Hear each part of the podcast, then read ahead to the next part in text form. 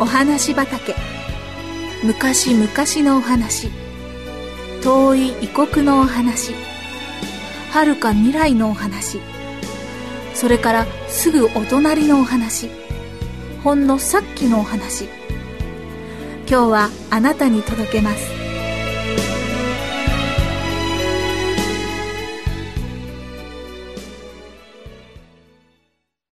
タコに書いた祈り。インドの小さな男の子アブバケルはお母さんの手にしっかりつかまって村から逃げていきました。第二次世界大戦中で爆弾は国の至る所で家々を破壊していました。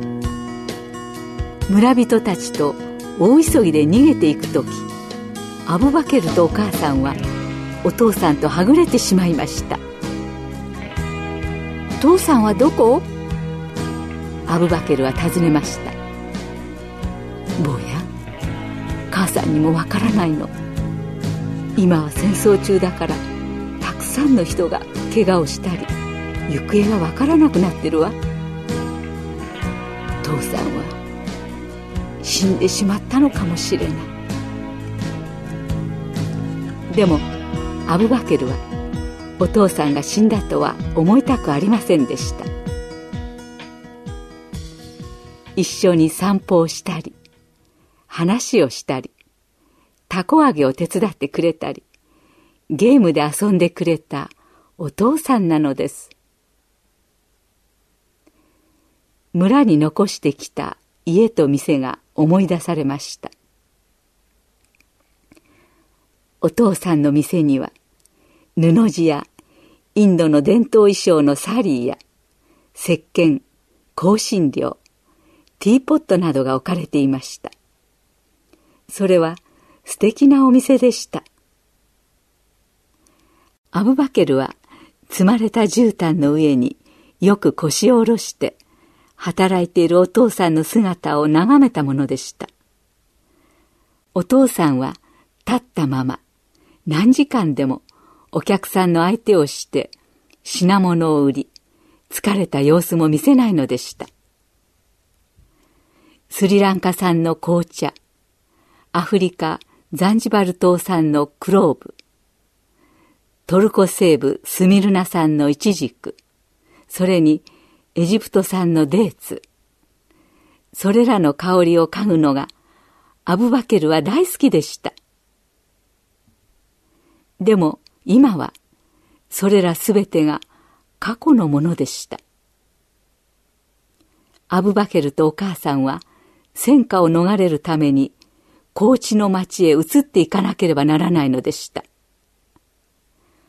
高知の町で、ある日、アブバケルは学校の前を通りかかりました。そして立ち止まって、中を覗いてみました。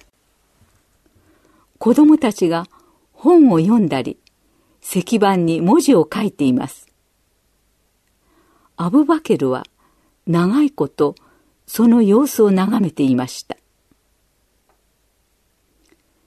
正午近くになると、みんなはひざまずいて目を閉じ、先生が誰かに語りかけ始めました。誰かいるのかな？アブバケルは息を潜めて周囲を見回しました。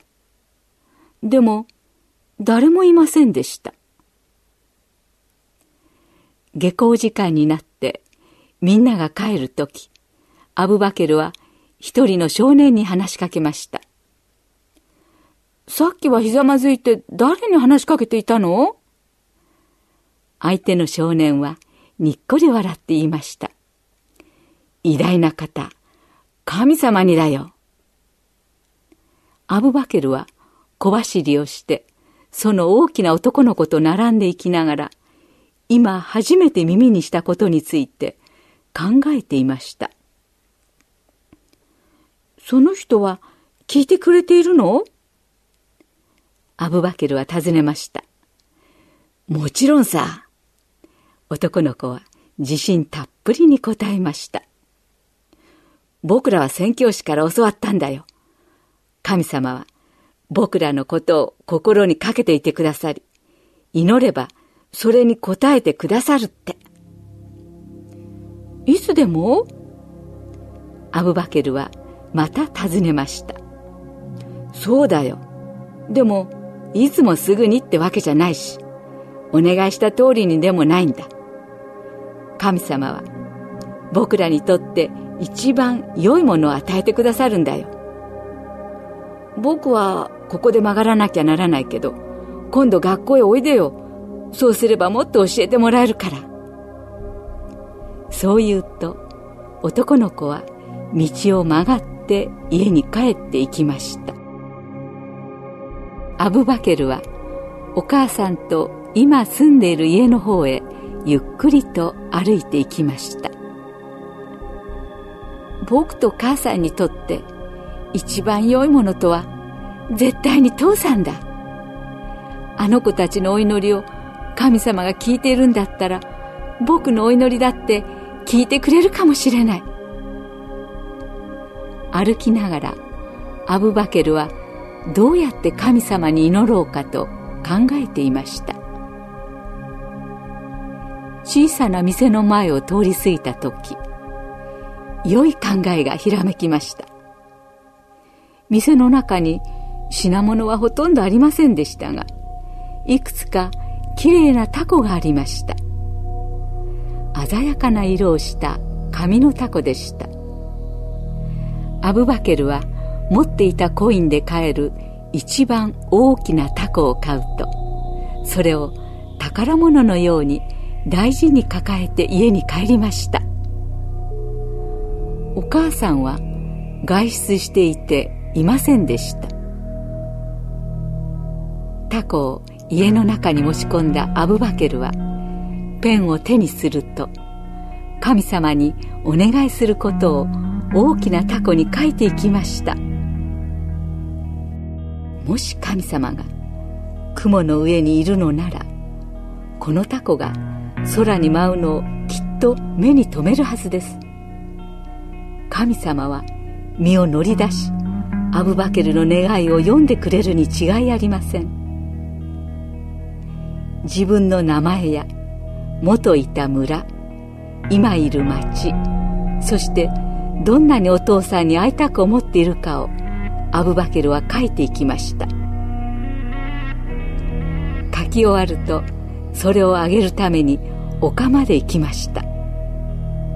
糸は全部使いました。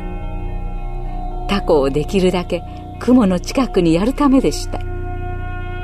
そうやって神様がよく読めるようにしたかったのです。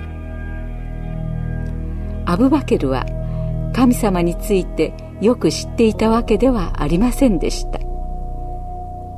でも分かっている範囲内でできる限りのことをしたのでした。突然強い風が起こりタコの糸は切れてしまいました。タコは空中で何度かくるくる回った後落下していきました。重い足取りで家に帰る時アブバケルは神様が願い事を全部読んでくれたことを願っていました。アブバケルは知る由もなかったのですが、タコは真っ逆さまに落下していって、線路を走っている汽車の屋根の上に落ちたのでした。高地を縫うように走って沿岸地方まで行く汽車でした。タコは糸を車両の後ろの横棒に絡ませて、屋根の上で風にパタパタと翻り、その状態ではるばるカルカッタまで旅をしていったのでした。ところで、カルカッタにはお父さんがいたのでした。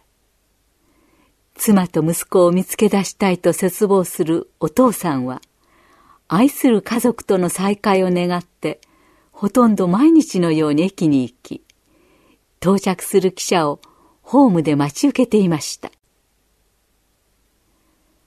この日轟音とともに到着したのは高知からやってきた記者でした。